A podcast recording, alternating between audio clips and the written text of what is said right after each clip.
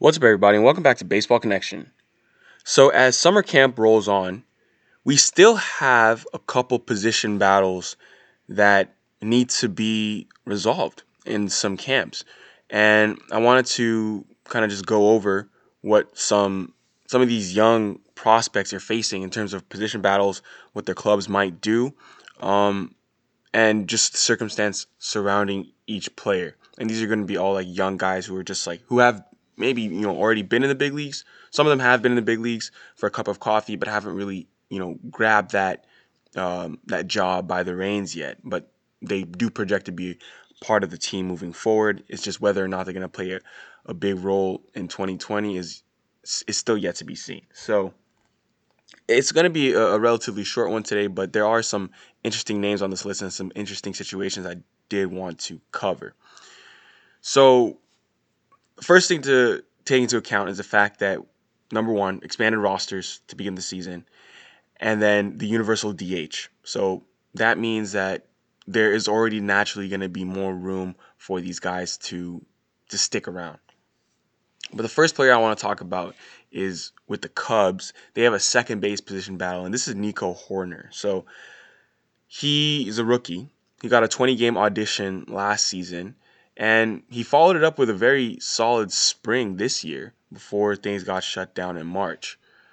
Um, it's very possible the Cubs might just turn things over to him on opening day because second base is the one place they just don't really have an answer right now. Cubs second baseman hit 220 last year. You know, the rest of the infield is set, and uh, second base has just been a, a question mark for Chicago. Um, but besides Nico Hoerner, the reason why he he's not you know completely penciled in yet is because veteran Jason Kipnis is also on the Cubs. He's an interesting option. The Cubs might want to find out what Kipnis has left in the tank before committing to a 23 year old kid in Nico Hoerner. Nonetheless, they can't really go wrong here. Whether they go with Hoerner or they go with Kipnis, the Cubs are going to likely get an upgrade from 2019, where their second baseman combined to hit 220. The next club is the St. Louis Cardinals in the outfield. They have they have a question to answer. When when is 21 year old Dylan Carlson going to make his major league debut? Because he is he is a he's a top prospect for them, and uh, he's put up really big numbers in the minor leagues. He's number 17 on MLB's top 100 prospect list in all of baseball, and he he's a legit like you know you know, stud prospect, and he could definitely ignite this team. But they do have other options. Um, President of Baseball Operations, John Mozeliak, will want to see what the Cardinals have in Lane Thomas, another, you know, good prospect, and Tyler O'Neill. And both those guys actually figured to open the season on the big league club, splitting time in left field. They're going to have Harrison Bader in center field and Dexter Fowler in right. So it still seems like the outfield is a bit crowded for the Cardinals to make way for Dylan Carlson, but he really is pushing the issue. And um, with a shortened season, and, and they have a potential championship team, you, you you do see Carlson waiting in the wings, and he's someone who could probably help this team this year. So that's that's a position battle that still needs to be cleared up, but we'll keep our eyes on that. He's 21 years old. Next, we have the Yankees. And their position battle, I guess, it's not really a position battle, but we'll just say, I mean, it's the rotation.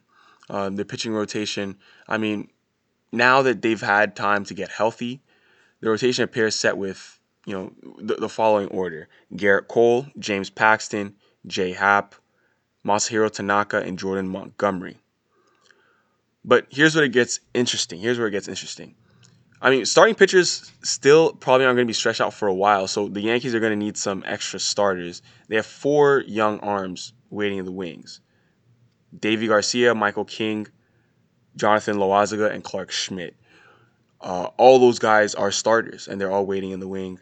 And um, I mean, maybe they might slide in there. I, I don't even really know. Might might slide into the fifth spot once in a while, but spot start. I mean, the Yankees did do a lot of spot starts with with those guys last year, but it's not really a position battle. But they do have a surplus of arms. Similarly, the Twins have a rotation question. I mean, the, their pitching staff has been a weakness for a while, but they've done a pretty nice job of turning it into a stretch, uh, into a strength, as they stretch out a dozen starters for the regular season. I mean, they're going to pick five, obviously. Jose Berrios, Jake Odorizzi, and Kenta Maeda are going to be their top three. And then, you know, Rich Hill is ready to go as long as he's healthy, so that's four. But then you have you have other options. You know, Homer Bailey's there, Randy Dobnak, you know, who started in the playoffs for them last year. You know, guys like that. So the Twins also need to figure out the back of their rotation. Now to like an actual position battle again. The Indians in the outfield, they have a position battle there. They have 10 outfielders on their 40 man roster, and a bunch of them are young guys oozing with potential. None of the 10 is an established player, but almost all of them have been top prospects at one time. You have Oscar Mercado, who's going to start in center. He's the one sure thing on on that roster as far as outfield goes. But then there could be a revolving door for the other spots. But you're probably going to look at guys like Jordan Luplow, Franmil Reyes, and others. So keep an eye on the outfield situation in Cleveland. For the Phillies, they have a position battle here, but this is in center field more specifically. This is going to be either between Adam Haseley or Roman Quinn. The Phillies believe both these guys could have long careers, but in 2020, what's it going to be? I mean, Adam Haseley got better and better during his rookie season last year, both at the plate and in center field. But Roman Quinn had an 1139 OPS during a 13 game stretch, but then that was cut short by a groin injury that you know ended his season. But Roman Quinn, I mean, his speed is what really makes him unique. Both of these guys are going to play, but it's going to be interesting to see how Joe Girardi divides the playing time in center field for the Phillies. Because I mean, you're going to have Bryce in right field and Kutch in left. So center field, one of these two guys, they might split time, but we'll, we'll see who wins that position. I mean, usually it's not like all these things I'm saying, all these battles I'm saying, um, it's not going to be like, oh, one guy wins the job and runs away. Most of these situations, it's going to be a time split, but um, you know, the, uh, no one really knows what the percentage is going to be. As for the Braves, they have another they have an interesting situation. Last but not least, the Braves at third base. So long term, Austin Riley is going to be the Braves' third baseman, right? Everyone knows that. You know, he took the world by storm last summer when he first got called up. Had a really hot stretch to begin his career. Uh, you know, then you know pitchers kind of figured out that he had trouble hitting sliders, but um, you know, he might have started the the year in AAA in a normal season 2020, but he had a great spring. And you know now with the season shortened to 60 games, and they also have a DH where they can use Marcel Ozuna, that allows the manager Brian Snitker to move Johan Camargo from a utility role, um, sorry, from third base into a utility role. And you know, like I said, Ozuna DH, so it looks like Riley is going to be the third baseman for the Atlanta Braves. Not much of a battle there, but you know, they just they benefited they benefited a lot. I mean, a lot of National League teams benefit a lot from you know the circumstances with the universal DH this year, and Austin Riley is is a huge beneficiary of that. So that's gonna do it for today. If you enjoyed this, please share it with someone who would be interested, and we'll see you next time on Baseball Connection.